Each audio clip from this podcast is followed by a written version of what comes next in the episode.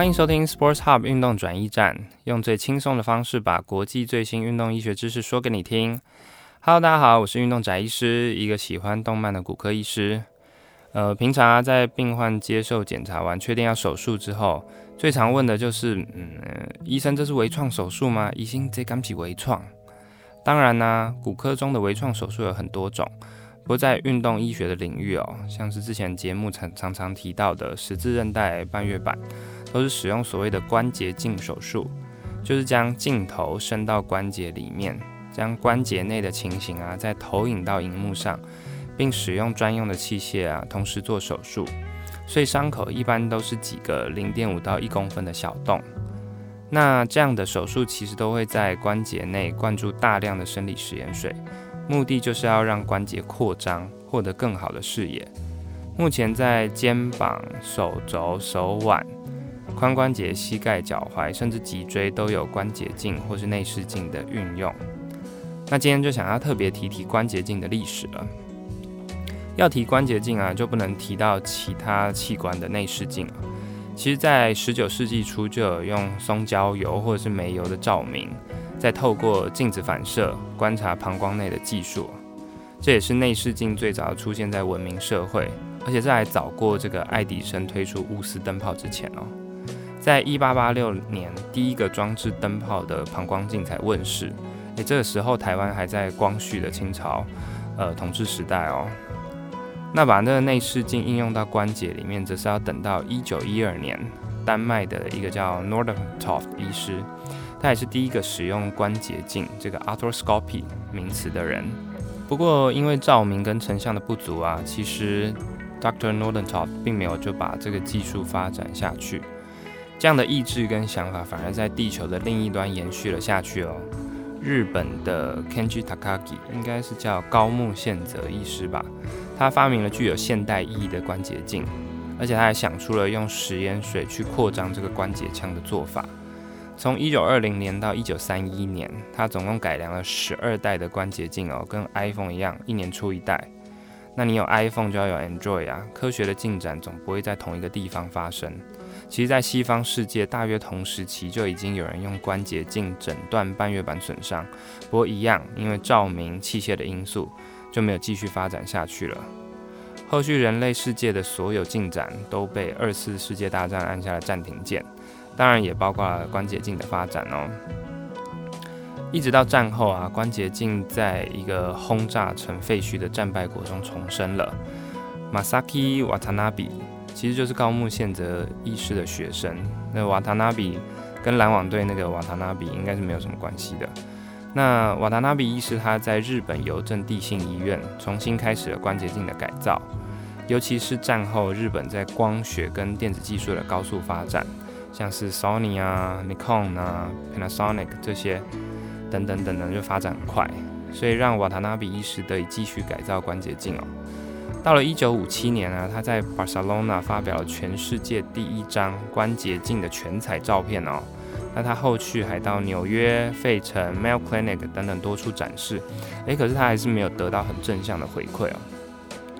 不过真正的先锋者啊，在这种时候就会选择继续前进。慢慢的啊，瓦塔纳比医师将光源跟镜头组装在了同一个器械，他还改良镜片。不过因为用爱迪生的这个白炽灯泡，它会有一个很大的缺点，就是灯泡会在关节内炸裂，听起来超级像绝命终结战。于是啊，在一九六七年，他开始使用 Fiber Light，呃，冷光的呃体系来做这个关节镜。一样，在一九六零年代啊，瓦塔纳比医师就做了全世界首例的。关节镜半月板部分切除哦，那即便到这样，瓦塔纳比医师他与关节镜这个东西在日本，甚至在他自己的国家都还没有成名。不过这样的灵感啊，并没有在日本就这样浇熄了。另外一位加拿大的医师 Robert Jackson，他本来是要到日本东京地大去学组织培养的技术，对，跟这个运运动医学没什么关系。不过因为他的在加拿大的老师，他有读过跟关节镜相关的文章哦。所以这位 Robert Jackson 也费了一番功夫找到 Dr. Watanabe。那科学的发展最重要的就是交流，还有不藏私。对，这个不藏私非常重要。Dr. Watanabe 就热情地教授 Robert Jackson 关节镜的技术，也让他带了一套器械回到加拿大，不过在加拿大一开始也是遭受许许多的质疑跟批评。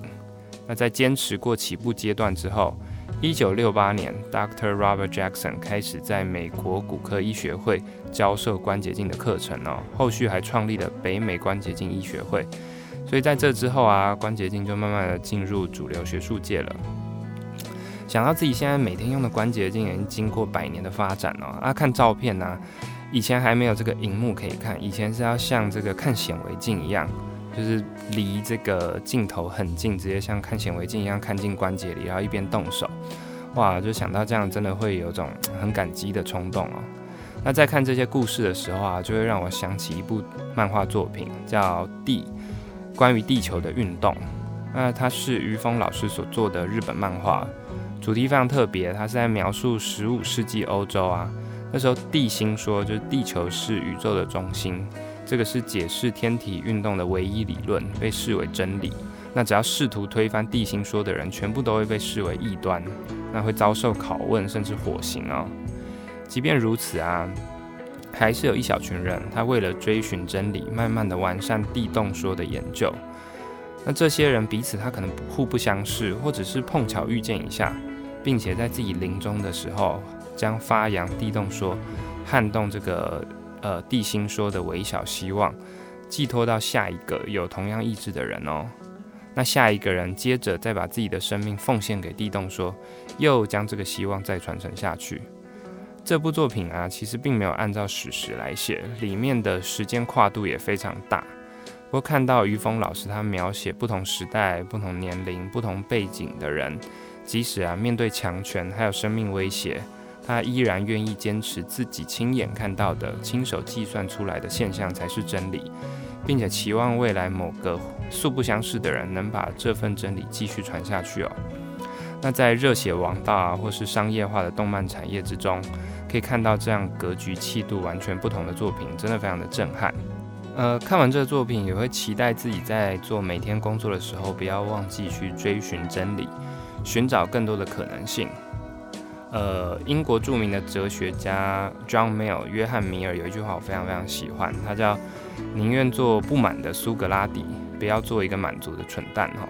那英文是 “It is better to be a human being dissatisfied than a pig satisfied. Better to be Socrates dissatisfied than a fool satisfied.” 好，以上就是今天的 Sports Hub 运动转移站。我们希望用最浅显易懂的方式，把国际最新的运动医学知识带给听众。今天的参考资料一样放在节目介绍区。我是运动宅医师，我们下次再见喽。